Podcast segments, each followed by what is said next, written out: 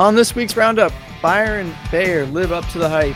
Do we have a Prem title race? United are in absolute shambles.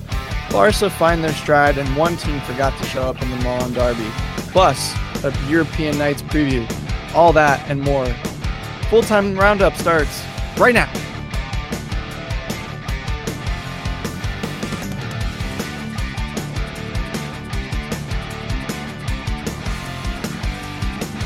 And welcome into this week's full time roundup. I'm Matt Gesslin. As always, I'm joined by my good friend Daniel Brackett. Daniel, what a weekend of football we had for us. I hope you had a good one. I know that you were enjoying yourself out on the boat on the lake, uh, but also were able to get a chance to to catch up on some of the action that was uh, fast, full, and constant this weekend. Yeah, no, Matt, I, I enjoyed my weekend. Uh, shout out to the family um, for kind of letting me do beelines from the lake back upstairs to watch a couple games and back down. So that's always good to spend spend time with loved ones and especially get to watch a uh, fantastic weekend of uh, football. Well, as always on the show, we start off with what are we wearing. So, um, if you want to give the people what you are wearing today, I do have a kit on under my my my hoodie. It is hoodie season, folks. I do have a hoodie on, but there is a kit underneath it that I will explain. So, I am rocking the Liverpool. I think it's it was the third kit um, a year ago. Uh, it's the tan one, has the the dark green collar. I'm a sucker for uh kits with a collar on it. I think it's just such a classic look. On the back, Mohamed Salah, the Egyptian king, kind of had to carried us through the season. Um, probably my uh, my favorite kit in uh, that I have, but uh, wanted to let's see what you're wearing. Well, you guys have some very interesting third kits. I'm just going to point out between this year's that one, which is a good one. I do like it, but you know, you guys just have a weird way of third kits. This is just a simple away kit for us this year. Um, I wore it this morning for the game, but of course, like I said, hoodie season. It is cold, so I'm I'm covered up. But uh, I did get it in time without the sponsor. I was talking with a buddy of mine. We actually think just straight no sponsors on kits is the way to go for fans to buy. If you if you want a sponsored kit on the on the field, go at it. But for a purchase, we thought it was it would be cooler as a to own a kit that has no sponsors on it. And so I'm lucky. I'm happy that right now Chelsea has no sponsor on the front on any of our kits this year. That will change, but uh, take advantage of it, or at least I did with this kit. So uh, I'm excited about that. Absolutely. I that's a I like I like your take there. Um we're so accustomed to it when a, a kid doesn't have a sponsor, it kind of looks like almost naked in yeah. a way. So if you can if you have a good kit and it doesn't really need a logo, then by all means, rock it. Yeah, and makes it puts more pressure on actually having a good kit on top of that too. But we digress. As much as we could love talking about kits, uh, before we get into the weekly review, just a quick reminder to follow us on our new uh, Twitter X handle. Uh, we actually did go ahead and create that, so that is full time roundup. Again, full time roundup on Twitter. So go ahead and follow us over there.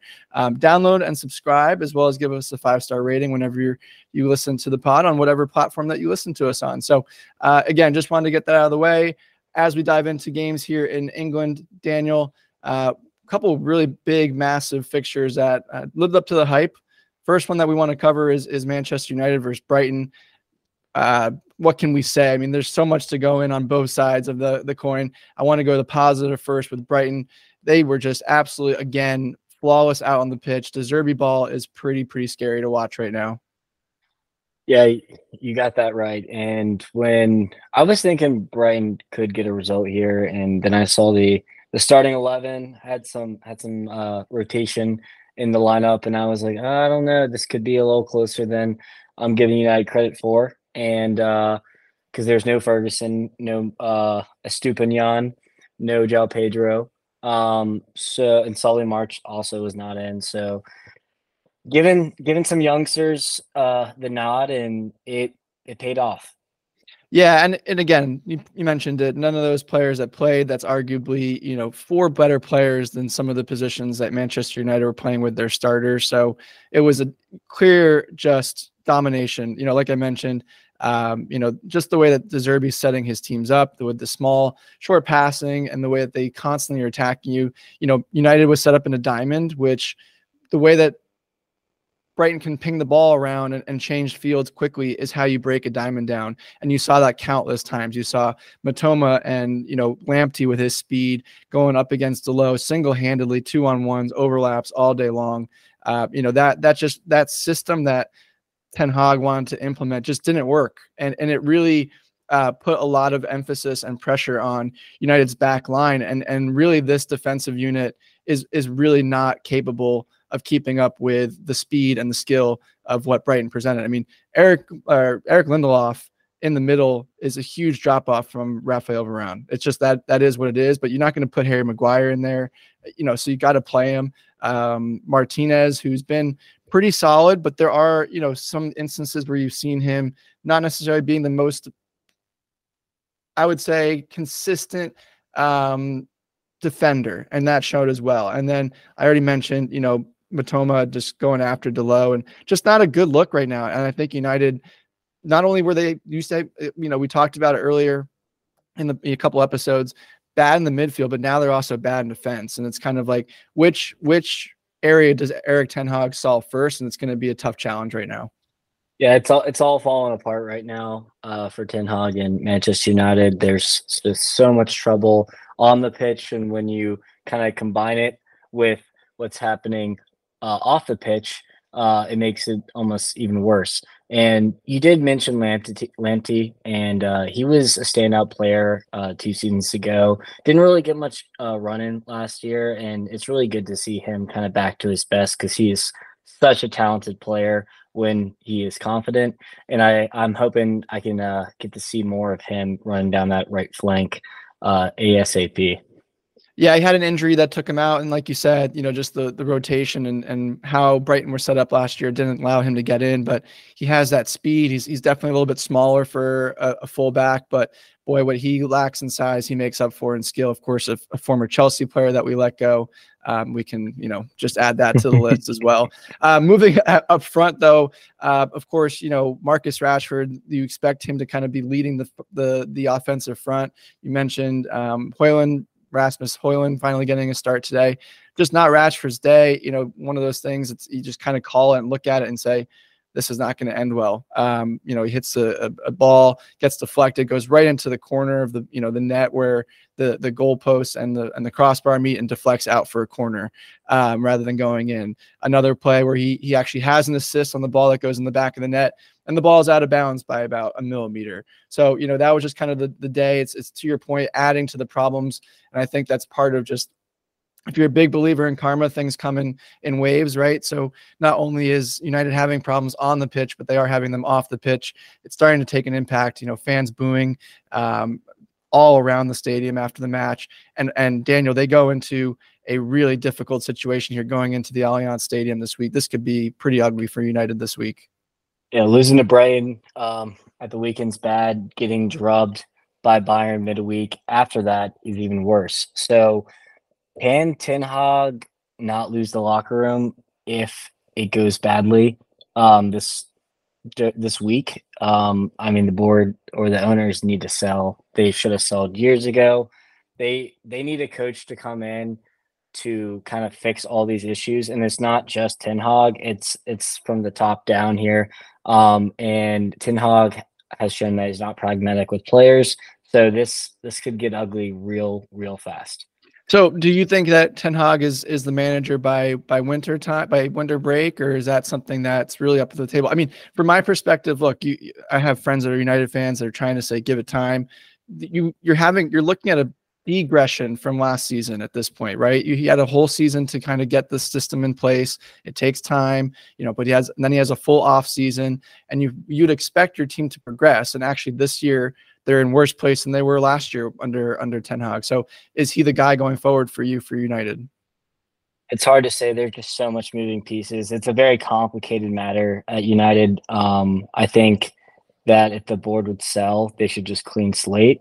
But the boards or the owners, excuse me, the Glazers aren't going to sell um, until probably in end of next year, maybe another year after that. So it's really hard to to tell if Ten Hag can just kind of fix the locker room a little bit. I think they have a chance, but if they're going to give him time, uh, I don't if if he needs to get some performances in um, before. Yeah, performances before win, and that's that. and that's really you know how you end these conversations, right? It's performances on the field. One of the teams that is getting performances on the field and an absolute complete end of the spectrum from this situation at United is Spurs.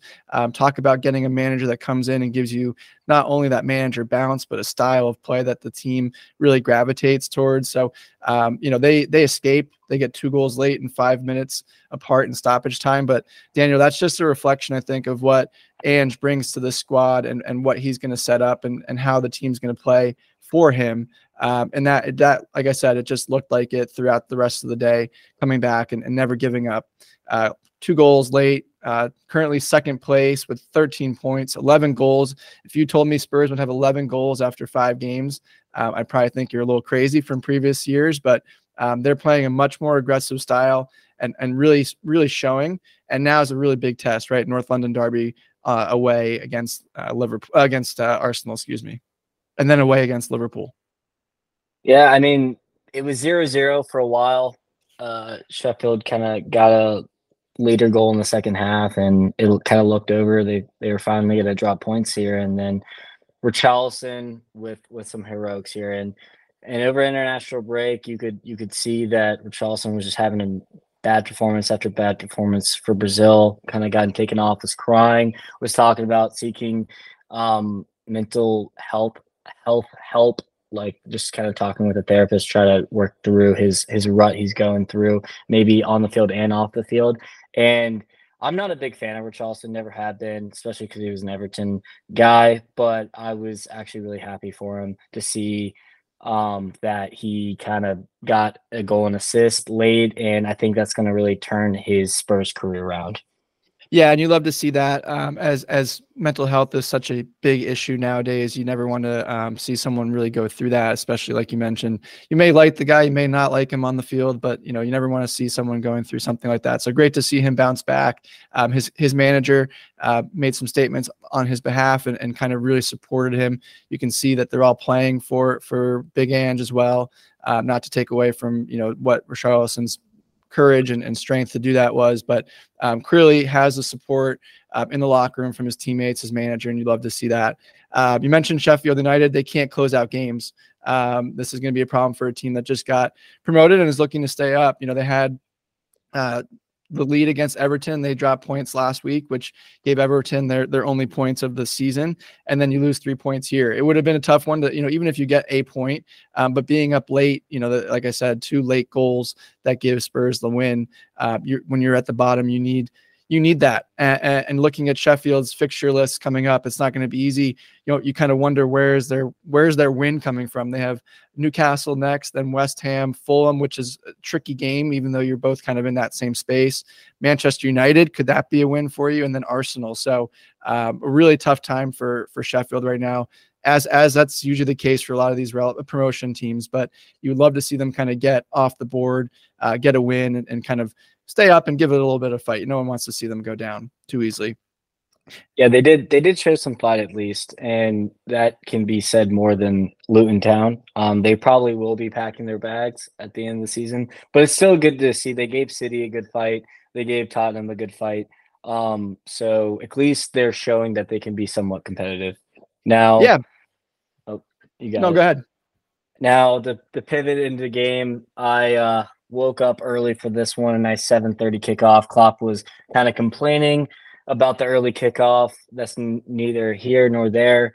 Um, just with the uh, our South American talent, just long travel back to England, and our record uh, at the Molineux and on uh, early kickoffs is pretty abysmal. I was actually closer the game got I got a little bit more worried. And then when you go down kind of really early uh, to Pedro Neto, who was just honestly unplayable.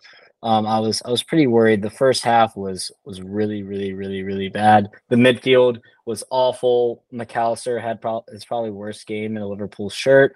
Curtis Jones was invisible, and even Szoboszlai was honestly trying to probably overcompensate for his other midfield compatriots and was giving the ball away a little bit. But credit to Klopp, he subbed in, hooked Mac Allister, made the perfect substitutions at the perfect time, and Liverpool scored three goals unanswered. Mo Salah had a vintage Mo Salah performance, even though he was not on the score sheet. He's been coming up in a big way with assists, which is good to see. And is he kind of switching his game more with this new Liverpool side? It seems like it is. And uh, we just showed the the constant mentality of you never stop fighting, you go again, and and the chances will come. And shout out Robertson, he he really scores, but he scores big ones when he does. Yeah, that was a big one. You saw him just make that run all the way up the pitch, get that ball back from Salah, and just tuck it away nicely for the the tying goal. Um, and then you know really just had a, a, great performance all around. You mentioned the early kick, of course, Liverpool having not won in their last six matches that were at 12:30, I believe, something like that. So, um, really nice to get that off your guys' back. You know, give me a break about the timings, Jurgen Klopp. Everyone's got to deal with all that. Uh, everyone had team, and there was a game on Friday for a lot of bigger stakes than, than this. Now, you mentioned we talked about a little bit later earlier that they they didn't really have as many internationals that were in South America for that game, but still, everyone's traveling. You know, you're not, no one's home comfortably like you would be normally in, in a training week. So, I hear, I hear him, I hear him on that, but give me a break. Let's move on from that. You know, next time, next time, just get the boys ready. And you, like you said, massive uh, adjustments in the second half that really changed the entire complexion of the game. But you could definitely see a lot of legginess, a lot of tired legs, um, you know, and that it definitely showed. But again, three points for you guys. Moving on, a big three-one win at Mal- at Molineux is not easy, regardless. And and Wolves came out firing. I mean, that first 20 minutes of the game, they were just all over you guys. Um, but you found a way, and, and that's what good teams do. And, um, you know, up to second place or basically set just not on goal differential um, for for second place in the league. So a great place uh, to be right now at this point. And real quick, I, I do want to give Wolves their flowers. I mean, with the manager leaving and they just sold their best player in Matheus Nunes to City. Um, the, the signings that they have signed to replace Nunes, I mean, that midfield looked looked really good against us. Obviously, they were overcome in the second half, but I still was very impressed with how Wolves showed out. Pedro Neto will not be a Wolves player for long, um, and I think they'll if if they keep up those performances, they should just survive relegation, in my opinion. Yeah, Wolves Wolves had been one nine away from being a very good football football squad, and and that showed again. They still can't score. Um, another team that can't score, of course, is my beloved Chelsea. Um, zero zero today at Bournemouth. Uh, what can I say at this point? You know, this is Bournemouth. This was a game that we should have won. Um, I'm starting to get a little bit suspect though. Again, last week was Forest and we lost at home. So you know, what is this squad at this point is, is to be determined. I think there's a lot of folks having jumping out of the ship right now and the, the sky is ending, the sky is falling. We have five points in five games. But again, I said this last week, not good enough. Just it is what it is. Um, if, if we can't beat these teams, like who are we going to end up beating? Because we're not going to be able to compete against a city. City's going to lap us around the field. I know we drew against you guys uh, first game of the season, but a lot has changed there. You can Chelsea, Liverpool, zero zero seemingly every single time out right now. It's it's an unbelievable streak of that. So who are we going to beat? I mean, if we can't beat Forest and we can't beat Bournemouth, uh, are we fighting with Luton and and Everton and Sheffield's and how? Okay, cool, great. That's where we are. So um, it's a lot of concerning time. I mean, we're we're you know lack of scoring or having a goal scorer is a real problem. Um, it's it's becoming an issue five games in. So could Luke, uh, you know, Christopher Nkunku be the answer? Uh, we hope he is. I mean, he's a little ways out though with his injury and his recovery. First half of this game was better for us. You know, there was some more runs being played. Uh, Nicolas Jackson controlling, holding up the play. He's still really raw. I think people are, are just kind of in over their skis about how good he is and, and what he's going to do. He was never supposed to be the number one. I think Nkunku is going to start and, and give Jackson time to learn and, and develop. And we're throwing him right in he's super raw and he's going to be a good player, but right now he's just not good enough. You know, um, again, better in the first half, moving the ball, you know, getting darting runs in behind the, the back line a little bit. Again, dominated possession in this game, 65% uh, or more in all of the games that we've played, but that doesn't equate to a win. And so we just need to kind of find that that offensive, creative uh, mentality of moving forward and making darting runs. You saw Kluivert come on the pitch for for Bournemouth and was the most dangerous player on the entire pitch, going at players, taking the ball on one on one. None of our guys did that in in 90 minutes, and he came on and did that for 20 minutes. So just something that we need to look at and see. The youngsters were good. Uh, you know, they're they're coming in and they're arguably a B squad right now. To be fair, I mean we're missing a lot of key players that would start on this roster. That's just is what it is. But everyone has injuries, and we can't make excuses. But uh, Gusto played well. Of course, he'll be replaced with Reece James in the future. I think Colwill will have to move in the middle eventually. Ben Chilwell out on that left hand flank is going to be more important for our, us going forward than having Colwill play out there just to play. I think Thiago Silva. Maybe it's time, and, and of course there's Fofana injured and Badiashile injured, so the list goes on and on. Um, but all in all, Chelsea are in the right direction. I think that there's some progress that's there, but ultimately they have to start getting results and they have to start getting results soon. Good, good, uh, good point for Bournemouth too. They they needed that. So great point for Bournemouth. Yes, as you guys needed three, they needed one pretty bad. So, uh, would you say it was a fair result? Uh, I mean, of course, that yes, that's where my standards and my squad are. Is it's fair result to get a draw at at at Bournemouth, but yeah, that's what it was, and it was a fair result. Both teams had chances. Um, you know, uh, our keeper had to make uh, Sanchez had to make a couple of huge saves, as well as their keeper had to make a couple of big saves for them. Uh, Raheem Sterling missed a, a free kick that almost was in that same spot as uh, Rashford's that I mentioned earlier, hitting the corner and coming in the net but not going in. Uh, so yeah, I think a fair result, but again, they have to start putting the ball in the net and seeing it go in consistently. Absolutely, and and kind of pivoting to another game, City versus West Ham. West Ham came out firing, scored the first goal, and kind of like Liverpool, City scored three goals unanswered. They just you know they re- reloaded their squad, keep winning, keep even if they concede a goal, the heads don't drop, and and they kind of just show that mentality that that treble mentality that they had last year. I thought Jeremy Doku off the bench or starting uh, today was was, was phenomenal. Or I guess yesterday was phenomenal. Um, so I mean, Haaland could have had three goals easily as well. So I, I thought West Ham the the scoreline doesn't reflect the performance. I thought West Ham looked really, really, really good, uh, but City is just a juggernaut, and there's not really much you can do. No, not really. Another 3 1 game was Aston Villa versus Crystal Palace. Palace going up first, three unanswered from Villa, two of which coming late in stoppage time after 14 minutes of stoppage time in that game. So again, Aston Villa still still maintaining, still rolling and, and kind of quietly in that top half. Where they'll end up, nobody knows. We'll find out later in the season. Fulham uh, take a 1 0 win over Luton. You mentioned Luton can probably pack their bags already. I think that it's safe to say that that squad although it's a great story that they've made it up to the Premier League, will probably not be staying up this season. So um, take take Kenilworth Road while it lasts and enjoy that small venue. And when they do host a home game, another boring 1-0 game. Daniel was Newcastle versus Brentford. Thankfully, Callum Wilson uh, puts in a penalty, but uh, and Newcastle needed this one, but that was not really that enjoyable to watch. It wasn't. It was an interesting matchup though. Brentford have kind of showed showed their strength uh, early this year. So if they nicked uh, points off of Newcastle, that would have been trouble for Eddie Howe. So good to see that Newcastle uh, was able to kind of calm the ship here and and get three points. But uh, it was a boring game. But I think even though Newcastle won the game, I think Brentford, especially missing their their talisman, I, I, think they're a very strong side, and and they're not gonna they're gonna be a comfortable uh, upper table, uh, mid upper table uh, at the end of the season. Yeah, and of course Newcastle has a Champions League game on Tuesday, so they rested a few of their starters uh, for this one and still get the job done.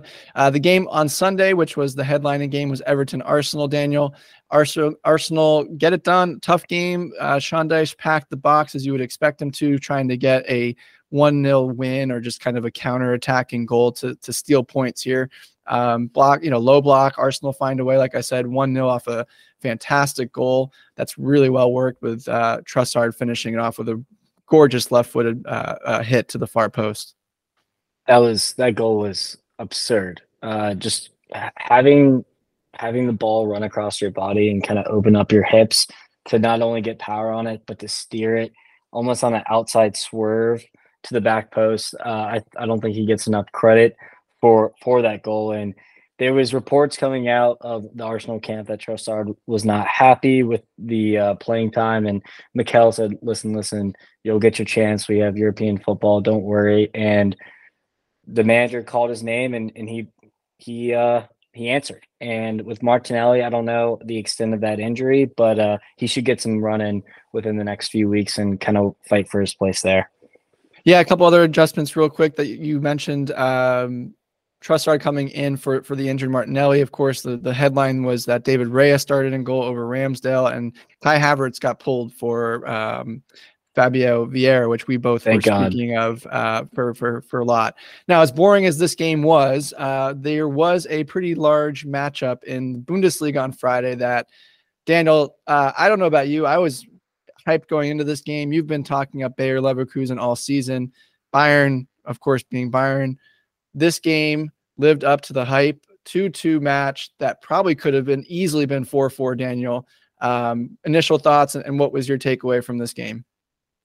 I was super excited to see this game. I have, like you said, been hyping up Leverkusen to kind of challenge Bayern to win uh, the Bundesliga title, and they kind of got off to a rough start.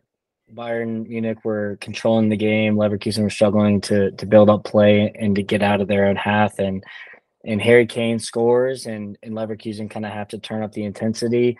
After I would say around 25 minutes, Leverkusen started to get some run into the match. That free kick from Grimaldo, I I literally yelled from my couch. I could not believe how good that free kick was. And then if you counted it, there was a 4 4 or 2 2 game, but three goals were offset pieces a corner for Bayern, um, a PK for Palacios, and then a free kick from Grimaldo. So set pieces seemed to be the difference. This game could have easily been 4 4. Uh, Bonif- Boniface had uh, a couple chances that he missed, and Bayern with Gnabry and Sané had uh, both some really good opportunities to to score, but uh, I I think that was a pretty fair result for both teams. Yeah, and they mentioned it on the broadcast a couple of times of just how how that was a fair result. You mentioned both teams could have had gone up and, and been in the lead, and um, thinking of Florian Wirtz hitting the post uh, as well in a couple opportunities, and just a, a, game that could have gone either way. And I think a, a late penalty, um, you know, that does kind of get a little bit soft, but that is a penalty. You know, why is Alphonso Davies going through the back of that player right there? Um, unfortunately, you know, caused his team two points, but um, a fair result. You know, you mentioned uh, the subs and, and, and Palacios coming in and scoring that penalty. Xabi making some big changes um, and, and really changing the game. I love the way he manages and kind of just how his teams play for him uh, and the way that they kind of take that and embrace his culture and how he's played over his uh, over his time. So it, it was a, a, pretty wide open game. Um, you meant you heard that a lot of the managers say it was too open. Uh, even Xabi said it, even though it was fun for the neutral. This game, uh, ultimately, from a coach's standpoint, was a nightmare. Even Thomas Tuchel mentioned it in in his post game press conference. So, um, you know, Daniel, we've talked about it a little bit on the pod in the previous episodes. Is Bayern is Bayern okay defensively enough to win the title in the Bundesliga, or from what you've seen with with both not only you know Leverkusen but RB Leipzig right behind, can can that trip them up for the title this season?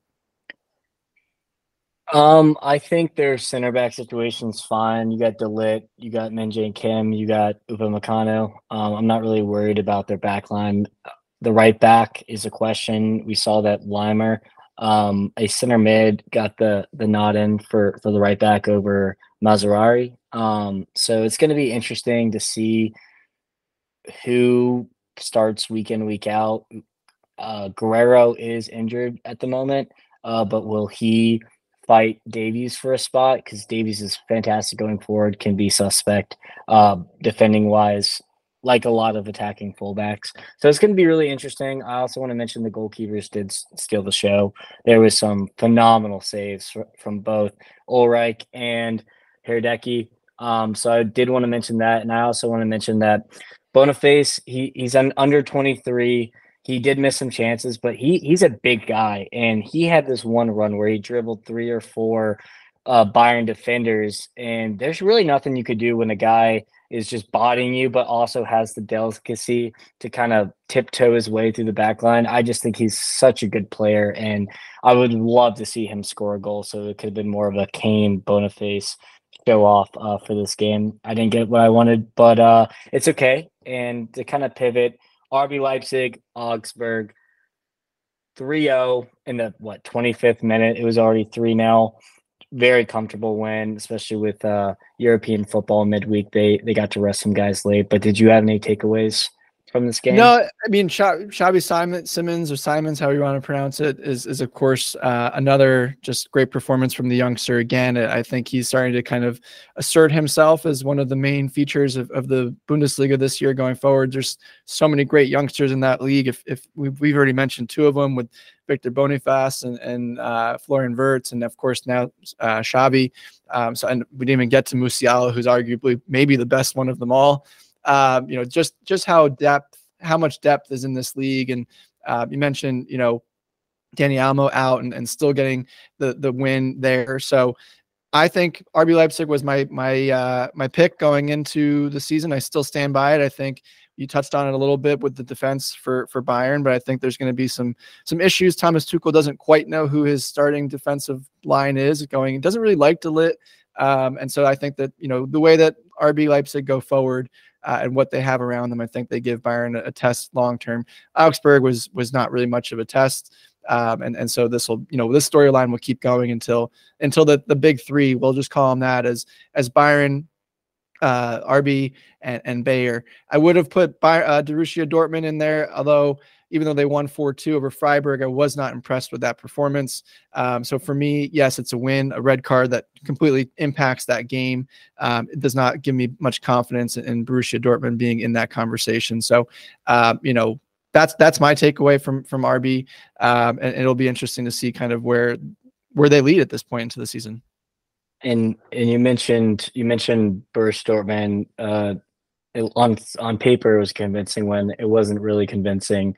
Um, if you you actually watched the match, Mats Hummels had had two two good goals. Good to see the the veteran step up when when the team really needed it. And uh, Donyell Malen continues to shine. He he kind of ended the last season pretty hot and has kind of picked up that form this season. Couple we've been talking a lot about the Jude hole, and, and it was good to see Emre Can and Felix Nmecha uh, step up. Even Sabitzer looked good today. So a lot, a lot of positives for Dortmund. They needed a win really bad as they they do play PSG midweek. So if they if they are going to PSG with a with a no more than three points, I, I'd be worried for them. But maybe this big win kind of gets them into the right right direction. Yeah, you mentioned the big three points. That's all you have to look at it, and that's the way you take it. Uh, you know, a few things that are still kind of going to be for me to look out for. Like I mentioned just a minute ago, I don't see them in the race, but things that could change it that you'll we'll keep an eye out for. You know, Gio Reyna's presence, he he was a difference maker for them last year. Whereas he and when is he going to be back in the lineup? Uh, you know, they're still allowing too many chances in the back. So if they can get Schlotterbeck or, or you know Schula to get kind of get going again there, that could tighten things up. But for me, right now, a distant fourth, maybe fifth in the Bundesliga. Um, you know, you have Hoffenheim, who's currently fifth after a win against Cologne. Are they this year's Berlin, uh, who finished fourth last season? They they play each other next week. Um, you know, any thoughts on on Hoffenheim or uh, just kind of what they've done at this point? They were pretty much at the bottom of the table last year. No one really talked about them, and now all of a sudden fifth. Is this just a flash in the pan, or are they potentially for real?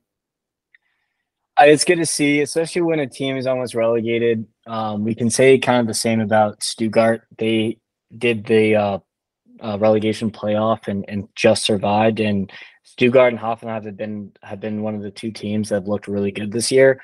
Uh, will John Brooks ever get a look in being fifth place in the Bundesliga, starting center back for for Hoffenheim? That that's a pretty big question here. Um, I haven't watched enough of Hoffenheim to have a take here, um, but it, it is good to see, and I'm glad you noted that they they kind of started the year hot. Yeah, and you never know what happens. Of course, it's it's still early in the Bundesliga, week four, as they started a week before everybody else or week after everybody else. But uh, you know, fifth place for now could be interesting to see. You mentioned Stuttgart; they they get a hat trick from uh, Guirassy and and kind of keep the ball rolling, and they're up and down goal scoring type of season that we've talked about a, a, few times now. So three on the board for them after a couple five spots. All those guys do seem to all those guys do is seem to score goals over there. Uh, Mainz at the bottom of the table after that result. Typical, you, you kind of expect Mainz to be mid-table or at least stay up. Um, and so hopefully they kind of get things turned around.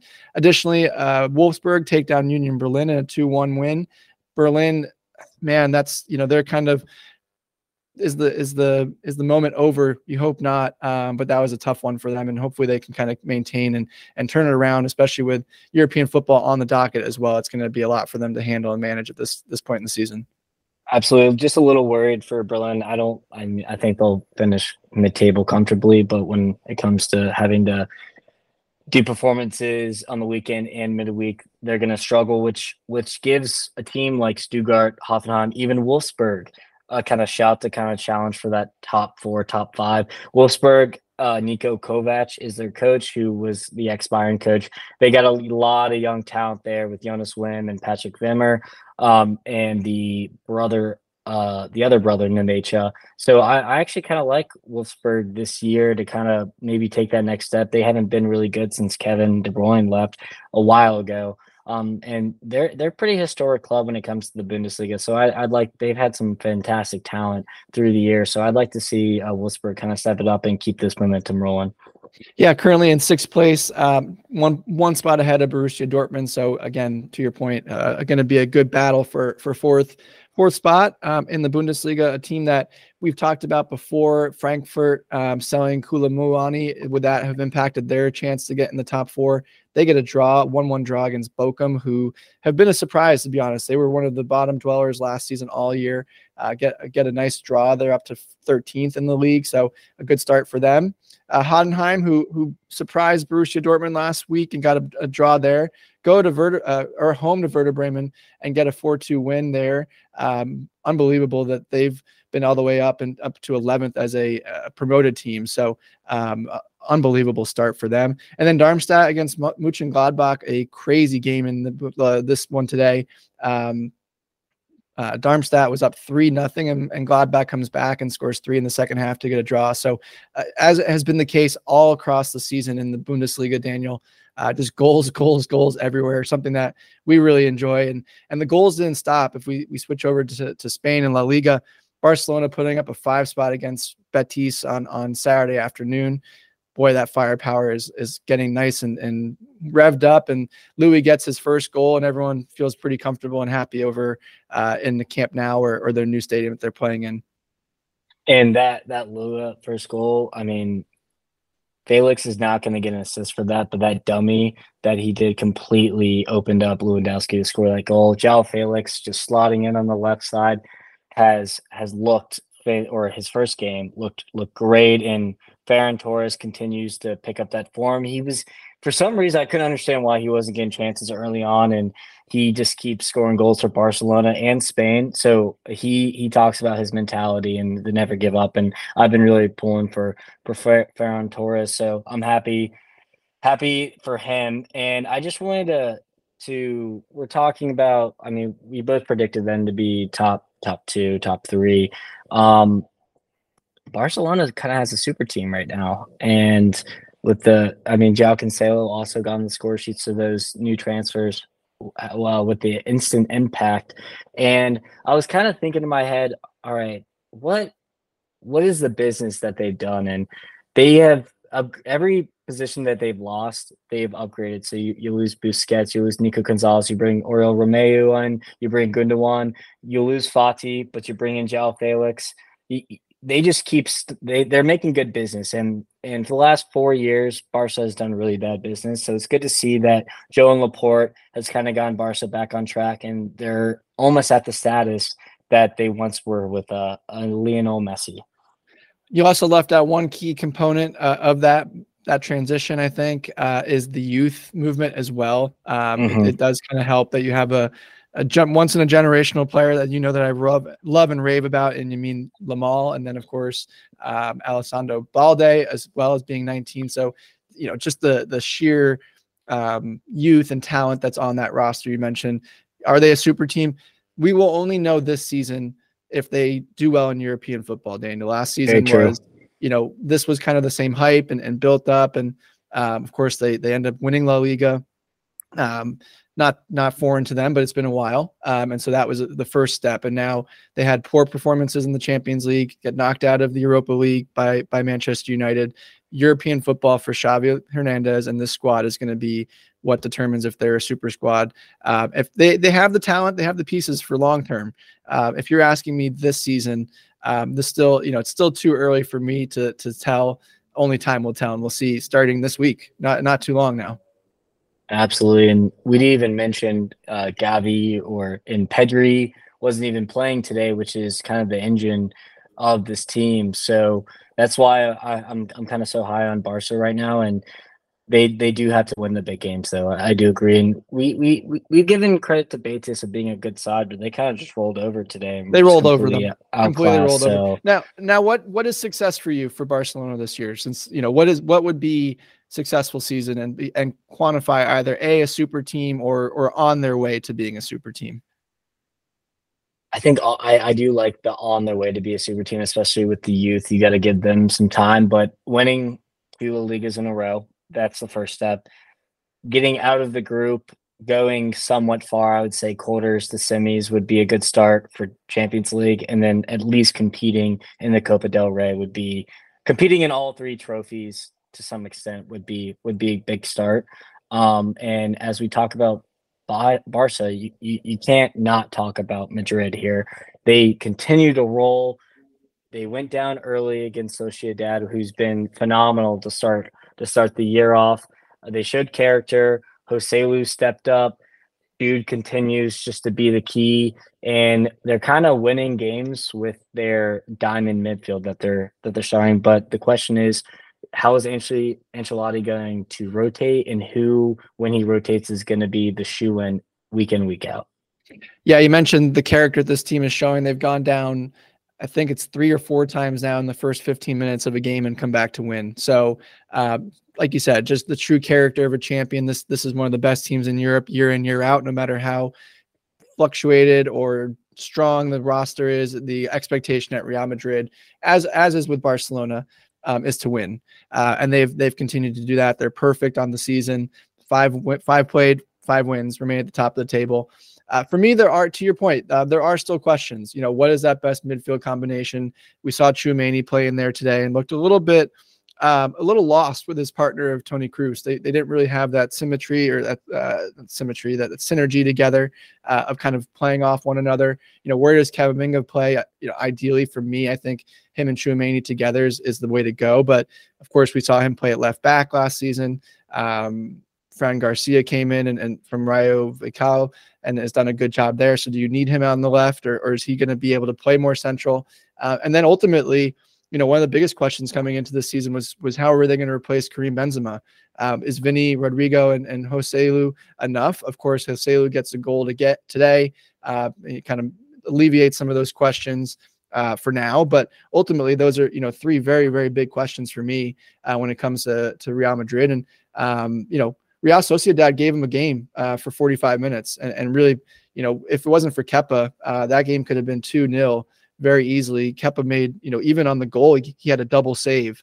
Um, so there was some holes and and uh, credit credit to Ancelotti for some adjustments at halftime. Uh, and they, like you said, they just you know character bounce back and and two two one win, a big two one win. Uh, something that you know the team that I I had uh, predicted to win La Liga could have used a little bounce back. Uh, Atleti get blown out by Valencia uh, on the road. Valencia go up and and, and take a, an early 1 0 lead in the fifth minute and don't look back. Uh, Daniel, what what is, you know, wh- where did that come from? Yeah, Valencia were really, really bad. Almost got relegated last year. Did not see this result coming. Atletico have, have started off. You were you were especially high on them. I, I was too though. I, I won't put you throw you under the bus completely for this one. Well, that, um, they were um, my pick to win the league. So I mean, this is a huge setback for them. I mean, you know, it's I, I'm we'll see, but it's not too late to change your pick, Matt. You can come join the. No, no, the no, no. I'm not. Ra- I'm not rash. I'm not going to make a rash choice here. I'm all the way. I'm going to see it through. I'm going to see it. That's fair. That's fair. So just hitting on the docket of any other big results.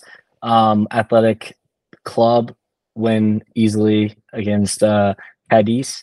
The the Williams brothers continue just to be crucial for that team. Villarreal get a big 93rd minute winner against Almeria. The Yellow Submarine keeps chugging along here, uh, and Sevilla finally get on the board here. Thank goodness, because it was I was getting a little worried for them. Me too. Yeah, and that's a big one. Uh, Sevilla again. Uh, they they still will be European monsters in Champions League after winning the Euro- Europa League uh, again for the seventh time last year. But to your point, they get a big a big win uh, finally on the board. Uh, Getafe and uh, so I always get this one. I can never get it right. Osasuna. Thank you very much. I'm just going to leave that to you going forward. Uh, maybe the game of the week uh, in the team in the league, just a three-two back and forth game. Getafe gets a late winner. Uh, you know, just everything that's going on there with Mason Greenwood joining that squad, and I think starting, um, if I remember, if I saw it correctly. And so, just a, another crazy back and forth game. Uh, always, always one uh, that kind of stands out to you in in La Liga. Uh, just seems like there's always some craziness that goes on in that league week in week out. Absolutely. Um, let's see here. So, and your Girona is still yet to play. We've we've reached on or touched on them briefly of how they've started off hot. They play tomorrow um, against Granada, so it's going to be interesting to see how that game goes, just table wise. Um, now, so we can we can kind of pivot over. This is going to hurt me a little bit, but the Milan Derby. Ah, uh, let's talk this out now. Inter absolutely put a five burger on on Milan or AC Milan. Didn't see that one coming. Did you? I, I did not. Um, the two undefeated teams going into this one. Um, I'm going to be honest with you, Daniel. I didn't get a chance to watch this because for some reason, CBS Sports decided that this game, the biggest game of the league for this season, should be on Paramount Plus instead of Liberty Football. And yes, that is my rant about streamings, networks, and all of the various bullshit that they do to make us watch the greatest game on planet Earth. Why could this game have not been on CBS Sports is beyond me, but that's neither here nor there. I apologize. That's just something I had to get off my chest. Yes, this was an absolute drubbing. Um, one team just just did not even show up. I don't quite understand what happened here from an AC Milan's perspective. Uh, you know, Rafael Leao gets a consolation goal eh, just to kind of pad the stats, but ultimately Inter Milan just dominated this one from start to finish. Uh, Mkhitaryan gets, you know, a goal, two goals and an assist. Uh, Lautaro Martinez also delivers two assists in this game. Uh, you know, just complete domination from start to finish. And um, you kind of wonder what's going to happen from an impact of a game like this. Of course, you know, inner inner city, inner stadium rivals. Um, does this put, and of course, Inter just beat AC Milan in in the Champions League semifinal as well. Daniel, is this a is this kind of going to be a, a thing now between these two that that Inter has AC Milan's number? We'll see. We'll see. Uh, if I'm AC Milan, I'm gonna go ahead and bury that tape. Not even gonna go over it. Just gonna bury it. Make some changes midweek and hope hopefully get a result.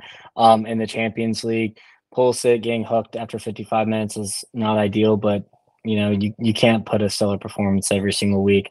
And I mean, with the Liberty football, I guess that was the Holy Spirit talking to save you from having to watch that drubbing. Um, I know I have Paramount and I wish Liberty was on instead of watching AC Milan get killed. Now, kind of pivoting over to other title contenders, Napoli versus Genoa, they drop points here. Um, a little hangover, as you like to say, Matt, for Napoli this season. Osimhen and Kvaratskhelia are, are, are struggling, and they seem like they're missing Min-Jae Kim back uh, and in the defense. Yeah, you mentioned you know the hangover and, and just the the drop off from the players, and of course Kim going to Bayern Munich. Um, you know it's kind of expected a little bit. This team hadn't won the league, and I think it since Maradona in over 30 years, if I remember correctly, or maybe maybe a little bit longer. So you know you kind of uh, and of course everything that happened with with uh, the manager leaving and, and, basically right at the beginning of the season. Um, so yeah, to be expected. Uh, I don't think that they drop off completely. I don't think they win the league again. It's not going to be surprising to anybody based on the start. I think they you know they fight for top four. We mentioned them earlier on. Uh, you had them in your top four. I think I had Atalanta, who who who lost and dropped points this weekend. So uh, that could be you know an opportunity for them to kind of keep pace even as they figure their their shit out. But ultimately, I think they'll still be fighting for top four. But a really uh, disappointing start that they had. A, a, team that on the you know the flip side, Juventus, who've who've continued a strong start, they get a three-one win over Lazio. Lazio, who's really doing some some difficult things for that squad. There, really not playing up to snuff and, and what they expect. Uh, you know, you mentioned in uh, uh, texting me during the weekend that you know Dusan Vlahovic uh, is playing out of his mind right now, and a player that I'd love to have on Chelsea. Even that was the late rumor, but uh, you know, what are your thoughts on on Juventus? I know you didn't really you weren't that high on them when we were doing our predictions uh, last week. I wasn't high on them just because I just cannot stand Allegri ball. I probably let my my bias kind of seep into that, but they it's working. Allegri ball is working uh, so far, and uh, you mentioned Dusan Vlahovic is back to his best. I'll tell you who else is back to his best. Federico Chiesa. He's looked fantastic. Um, no Paul, no problem here for Juve. McKennie continued his hot form from the U.S. Um, into this game with a, a beautiful assist to Dusan Vlahovic and uh, kind of created the first goal for Vlahovic as well. So Lazio, I expected them to put up a better fight. They they do have some some good players here, but Juventus, if they can just keep rolling here, they, they can definitely challenge for that top three, even challenge for the whole the whole title itself. Now I wanted to pivot over. You mentioned Atalanta because you had them in the top four. An absolute goal thriller. Three Fiorentina, Atalanta two. It was a great game. I don't know if you got to catch this one, but both sides very attacking sides, kind of like a almost like an end to end, kind of like the Bayern Bayern game. Um, and I think both of these squads can challenge 100% uh, for for the top four spot if they can continue the form with the European football.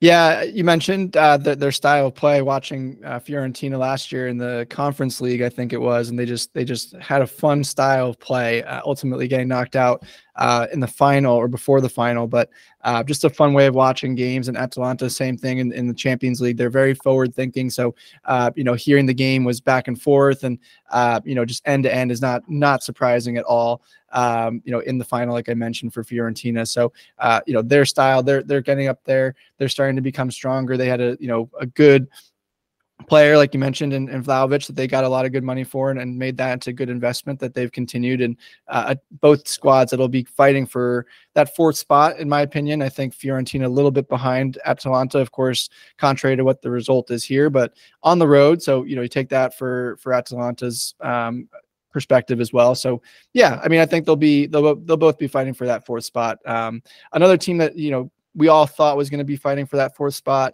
Uh, look like they're kind of finding their way right now. Is is Roma a huge win today against Empoli? Seven spot, Daniel. You don't hear a touchdown on the board very often. Uh, Mourinho. Mourinho ball does not allow for seven usually. uh, Dybala had a brace. Lukaku scores. Um, any thoughts on you know just this match or, or you know how is how Roma looked other than obviously the scoreline. Do you, do you take any stock in in this match given it was that one one sided? Empoli are are very bad. Number one, number two. Mourinho probably walked into the, uh, the locker room after they're all probably celebrating, and he's got was like probably like guys, what the fuck? I wanted to win 1-0 and park the bus for the rest of the match. So I'm sure Mourinho had something to say about scoring seven. But Dybala back in the lineup had a brace. Good to see Paulo is kind of you know, back to form and Lukaku instant impact uh, from that transfer this summer. I think that they are going to kind of turn around here. Well, I hope at least they, they have a good team. So, so Cristante looked really good. Uh, Pellegrini, as always, is is uh, playing well. They did lose uh, not one but two center backs this this off season to the Saudi and Co. So if they can kind of clean up that back line, I I don't think it's too late for for Roma to kind of challenge for for top five here. And a, an item that you would think in Jose Ball is going to be able to to clean up that back line, uh, uh, you know, just a, a, way that he he's played in the past, and something that a team like PSG jumping into a couple other European storylines here from the weekend, uh, a team like PSG could have used losing uh, two, three two they lost against Nice. Um, Daniel, pretty pretty surprising here. Mbappe, of course, gets a brace, which almost is expected. But you know, were they looking ahead to to Champions League this week, or is this kind of what we're going to expect from PSG going forward? That's been pretty up and down all season.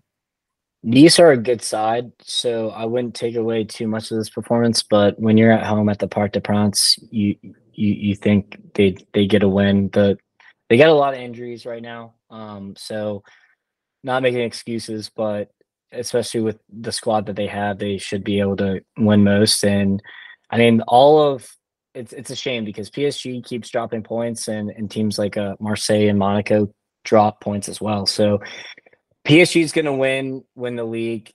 I don't know if they'll win it convincingly, but it's a shame that two, three, four other teams aren't kind of by uh, nipping at PSG's heels here and and kind of really giving it a go. Um, so that's a shame. And then to kind of rotate to to other other leagues, PSV the statement 4-0 win. Pepi fought Chucky Lozano for, for the penalty. You love to see that. And the, the the gaffer backed him after the match saying, Yeah, he was he was right to do that. He he takes the penalties and and PSV did lose some talent uh, this offseason, but they kind of just reloaded like they always do. And uh, someone who hasn't reloaded is uh, Ajax. They they fell their fall from grace as well as falling to Twente. They're now 11th in the table they the big money sign for Chuba Akpom in the championship hasn't worked out as of now, and I mean I'm sure they they do have some good core players, but uh, it, it might be time for a new manager, maybe even a new sporting director. Um, and it's a real shame because Ajax they can't really compete financially, so when they do make a good run in the Champions League, it's always good to see the kind of like a money ball type approach. I also wanted to mention Benfica continued their dazzling form in uh, the Portuguese league, and they look uh, like the shoe in to win that. Usually are the case, and they they of course are on this um, first. I believe they're on the first window of, of Champions League games. I may be wrong on that. They might they be are. week two, um, but yeah, they'll they'll also have you know European football to play. You mentioned PSV. Uh, they will have European football to play as well as they won the Eredivisie last year. Uh, you love seeing a little U.S. Mexico rivalry uh, on a team just who wants to score that goal. So uh, glad Pepi got it, of course, like you mentioned in the in the gaffer backing him to take that kick. Ajax, you know what a story there. I think you mentioned a new manager. They they they already fired one last two two managers last season already really kind of desperate times. You know, uh, Edwin van der Sar leaves the project as well. Uh, they they lose a player like Mohamed Kudus late in the window, so really mm-hmm. tough times over there for Ajax. It will be interesting to see. You mentioned it, and that's such on such on point, right? Uh, built on youngsters, they have a good team that makes a run, and then it gets raided by all the big clubs. So, uh, how long would they be down for it? It will be interesting. Um, but Daniel, there, you know, we talked about a lot of things here uh, in European football over the last 45 minutes or so. Uh, you know, what are your takeaways for and, and takes from this week and, and, going forward? What what are some of the storylines that you want to see uh, going forward from here? We, we did touch on a lot of our, our takes kind of in, in, in the roundup, but I do my big one I wanted to say for this Liverpool can win the league. Genuinely. Um, City kind of they're they're not the super team that they they have been. They they do have new talent and new transfers, so there is a possibility that they will drop points at at some game or another.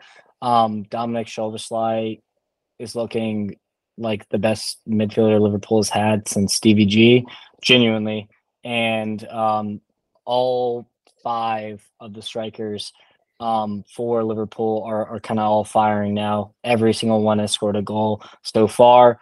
So if we can clean up the back line and, and kind of keep the back line healthy, then I'm I'm pretty bullish on us at least challenging for for the title here.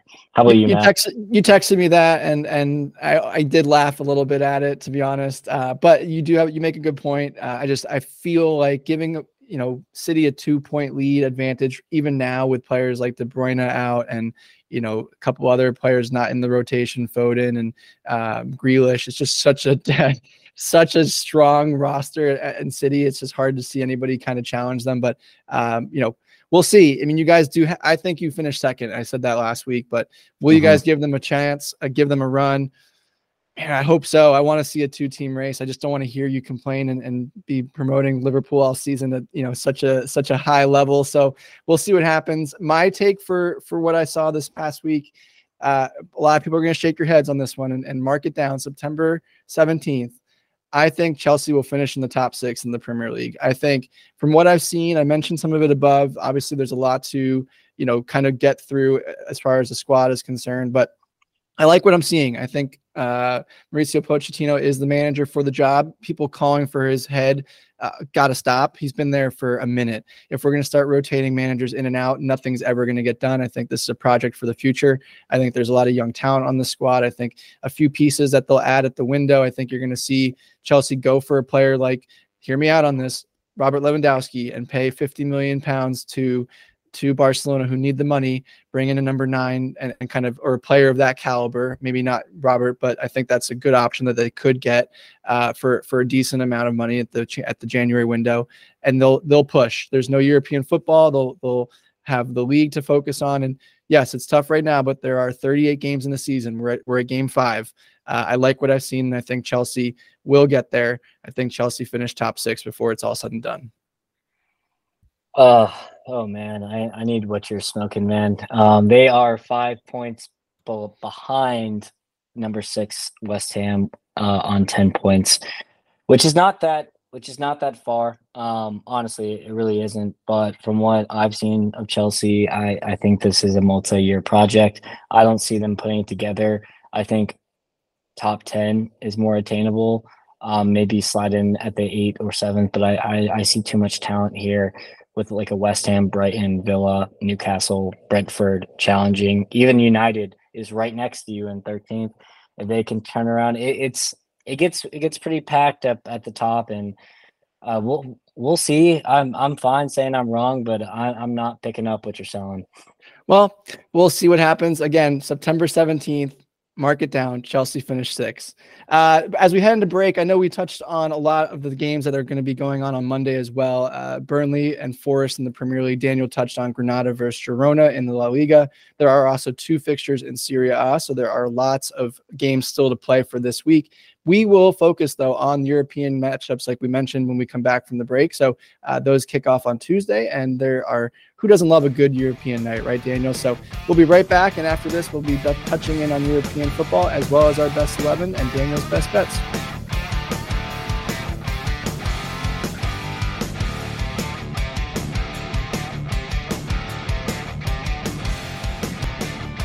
And welcome back as we mentioned before the break was uh, we are going to be touching on european nights daniel. I know for for me this is one of my favorite topics to talk about. Uh, not only are you talking about different styles of football on the field that you don't see very often with the cross mixing of leagues you also see cultures and and fan bases and passions and songs and everything that goes into a game environment just changes during these european nights uh, that's why people talk about them. They they live for them. You know, the home fans are just that much more excited for a Tuesday uh, or Wednesday, or if you're playing Thursday night football, Thursday night football match as well. Uh, you know, they begin on Tuesday, like I said. Are there any matchups that excite you for this window? Again, there's there's two weeks, so first groups first batch of games will go this week for the groups, and then again next week, the following week, we'll have uh, the remaining groups that did not kick off games. Uh, so two weeks of European football. The champions! I love that anthem. Who doesn't, right? Classic. Who doesn't love with, with the with the opening of the Heineken bottle? Um, so we've mentioned we've touched on a, a few, but uh, Bayern versus Man United should be an interesting one. I, I'm not feeling too good about good about United on that one. Milan versus Newcastle, that's going to be really intriguing, especially now considering that Milan just got drubbed um, on Saturday. Will they bounce back against a stout Newcastle team? And Tonali goes back. Tonali goes back to AC Milan too, so that'll a, be an know. interesting storyline. Yep. Yeah.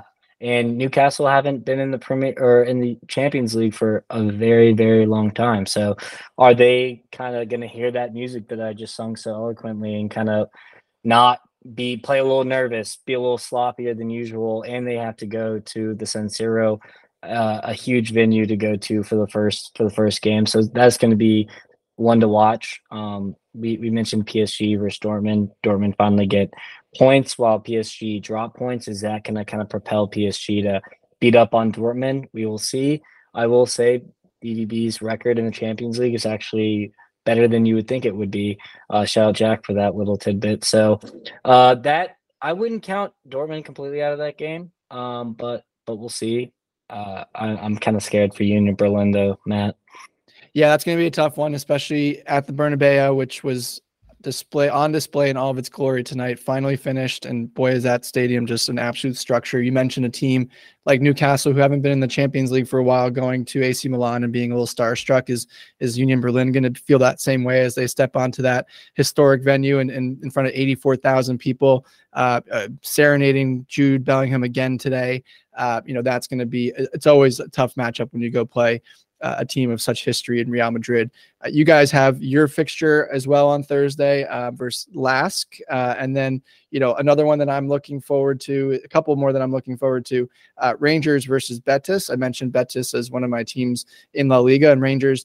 We don't really talk about the Scottish Premier League that often. It's it's really a two team you know league, and and you can get into the debate of where it sits in the power rankings of, of European football, but uh, they still get to participate in tournaments and uh, they still get to you know show off their best stuff against uh, other opponents. So looking forward to that one. And then for me, you know the other one that I'm looking forward to. We mentioned their troubles and as Ajax, and they get to go and play Marseille. Marseille dropping points recently in the league, like you said. So you know those are going to be for us the interesting matchups. Like I said, there'll be another round of, of matches the following week that we'll touch on next week as well. Uh, but that's a, a pretty exciting first batch of European football fixtures, Daniel. I mean, look at the names on this list Bayern Munich, Manchester United, PSG, Newcastle, Real Madrid, Bar- Liverpool, Rangers. I, I, mean, the list goes on and on. I mean, that's just the games that we're picking out. I mean, this is why you want to be part of European nights and European football. European football is king. Um, I love the league, but I, I live for that. You know, you get off of work and you get to go watch the Champions League or the Europa League or the Conference League for that matter. Um, so I, I'm looking forward to it.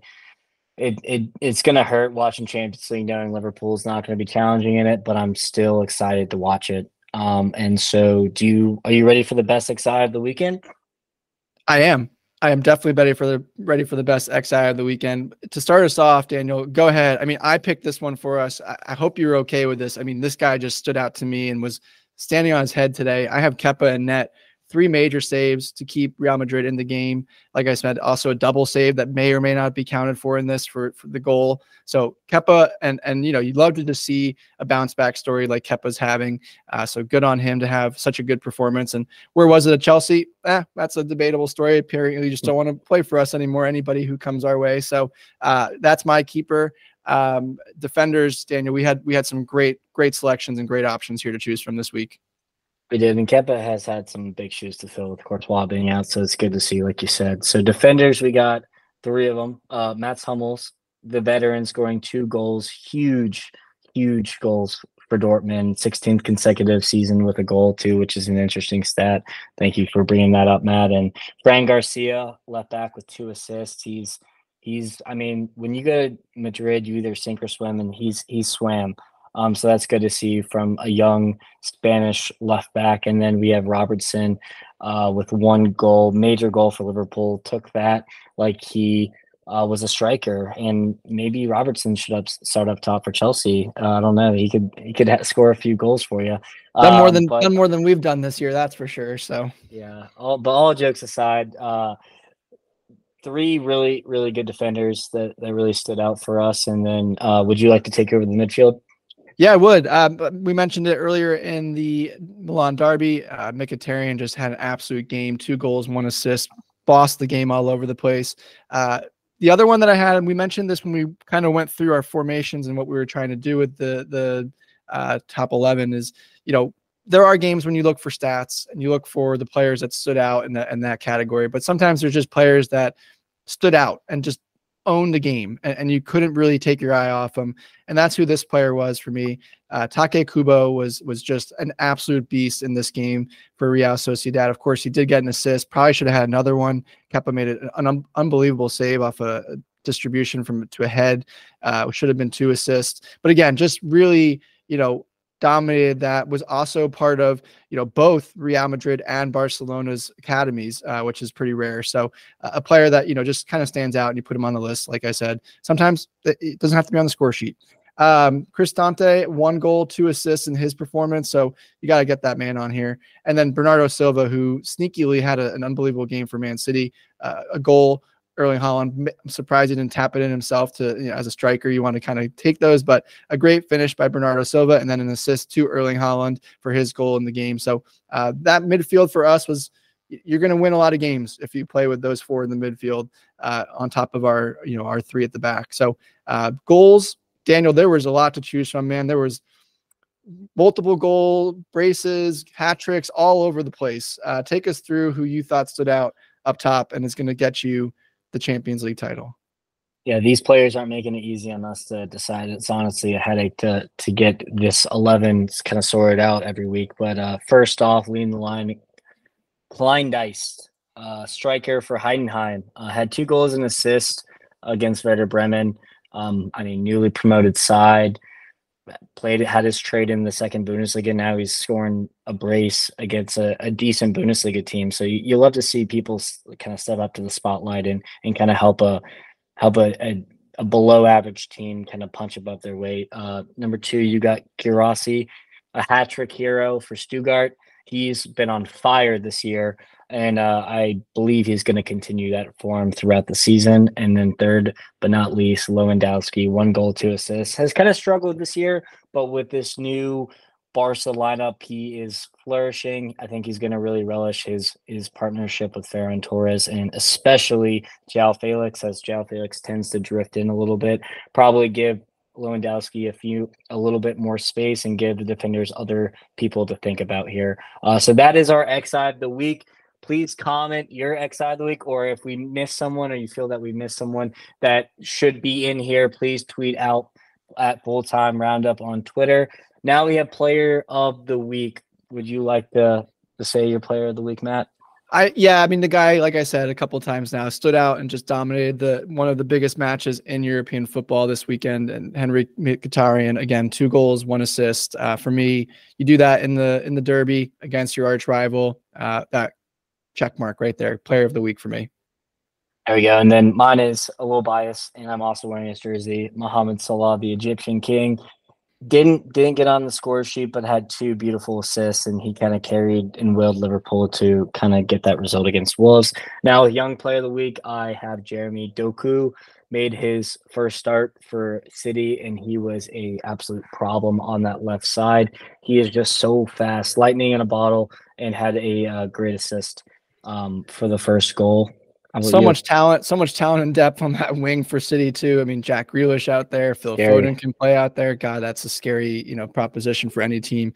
Yeah, I have Xavi Simons. We've talked about him before. I don't believe I've had him as my young player of the week yet, uh, but I've had him on my XI before. Again, goal and assist this week. Kid is just 20 years old, dominating.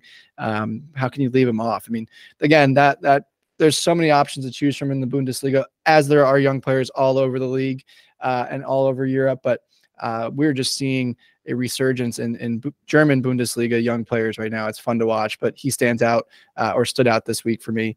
Uh, Daniel, we we always do this um, after players of the week or, or XI, and these are your bets. Uh, let me tell you, folks, if you are not listening to this podcast or Daniel's Twitter, you are missing out on pretty pretty awesome picks and and a record that is no slouch and stands on its own. Daniel, I don't want to steal the show here. This is this is your time to shine. Tell the people what you're doing.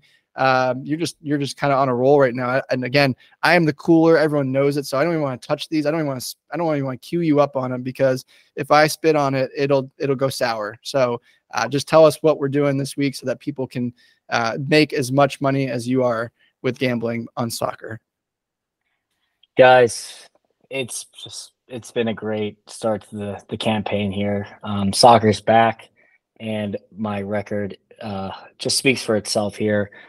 We, I am so un incredibly upset that we didn't have the the clean sweep this week. Uh, Leipzig went up three oh in the first 25 minutes and couldn't just get a late garbage time goal to, to cash that sweep at three and a half. But It's okay. We don't we don't dwell on our losers. We focus on the winners here. So we were three and three and one, and the parlay was a cash. I mean, what can you say? We are up now. Or I'm up at least 13 units on the year. So if you just to explain units one more time, if you just throw twenty dollars on a game, that's your usual unit. That's how much we up. 20 times 13 i'm gonna let you do the math but that sounds like a lot of money. Um so i do have some domestic picks and just because champions league back champions league is back i do have some european picks but i'll start with the domestic. So we're gonna start with the parlay. We're two out of two with these. So i picked uh city money line against forest at home. Barca versus celta vigo. I think that barca is just gonna go on a tear here. Um, Inter versus Empoli, who's been the worst side in Serie A so far. I don't know if you'll love this map, but Villa plus a half. So all they have to do is draw or better against Chelsea and Liverpool versus um, West Ham. That is plus 470. So almost five to one. Um, I, am I'm, I'm feeling pretty good about this parlay, and I, I made it a little juicy with the Villa plus half, but I just don't see Chelsea getting points there. Now, when it comes to best bets, I usually go with overs. Um, last week, we you know we did well. So Leipzig, Mönchengladbach over three and a half. This is a no brainer. Mönchengladbach scored four, conceded four. This or was it three? Excuse me, conceded three, gave up three. Leipzig are just on a tear. I think they will concede at least one, making this over three and a half cash. Uh, South London Derby or North London Derby, excuse me. Spurs Arsenal over three and a half. Both teams play pretty free flowing football. I don't think this is going to be a cagey affair. I think they're going to really, uh, what second place and fourth place, kind of going at each other's next year. So I think there will be goals, goals, goals. Um, and then Leverkusen uh, over three and a half. This is just a pencil in every single week. They just are so free flowing and they do love to give up a goal every once in a while. So I like the Leverkusen over three and a half. And last but not least, Monaco, Nice over three. Monaco put three past PSG. Monaco uh, scored two today and they gave up two. So I think that's a perfect matchup for both of them um, to get an easy three um, goals over. And for my European picks, um, I I have three best bets in a parlay. Um, so my I'm gonna start with the parlay. Um, I haven't I haven't I mean it's been a while for Champions League, but I'm I am feeling really good about these. Parlay is a little bit of an interesting one. We got a six legger here. Uh, I thought, you know what? The five legs have been cashing. Let's try six here. And I wanted to get a better uh, odds boost for everybody. So Barca money line. Uh, they play a, an awful team. Bayern play Man U. I'm I'm pretty pretty comfortable betting Bayern here at the Allianz Arena. Leverkusen play a garbage team. Liverpool play a garbage team. Atalanta play a garbage team, and then Brighton play a decent team with Athens. Three to one, almost three and a half to one feel pretty good about that. I think that's going to be a no sweat cash. When it comes to best bets, we got Leipzig versus Young Boys over three. Um, Young Boys is going to try to go at Leipzig, and I think they are going to fail miserably. Um, next, I got Salzburg over Benfica. This is a very, very intriguing game just on paper, but both teams play very attacking styles of football. Uh, I would say Benfica has the edge when it comes to who's going to win, but Salzburg are no slouch with their Wonder Kid 11. And I think over three is going to be no sweat. Um, and then we have Liverpool over LASK over three and a half. Liverpool, even if they rest guys, we have a Jota on the bench, we have Darwin on the bench. We are going to absolutely destroy LASK. Um, Jurgen's going to want to kind of get this group done and dusted with early so we can kind of rest guys later on for the Premier League. So go ahead and take those winners. Um, and uh, I'll be excited to recap talking about another successful week next time. Well, you heard the man, you heard his success. Again, if you aren't following Daniel on his account, Liverpool CLTFC for more bets, go do that right now. You can also follow him. They'll post, we'll post the bets as well on full time roundup. So please follow both him there and us on the show. We'd love to hear from you guys and interact with you guys. Uh, also, please download and subscribe to the show and leave us a five star rating wherever you get your podcast. But Daniel, what another weekend of football. I don't know about you. I'm going to need to go take a breath because we have to do it all over again this week. Uh, but as always, we'll see you guys in the next roundup. Have a great week.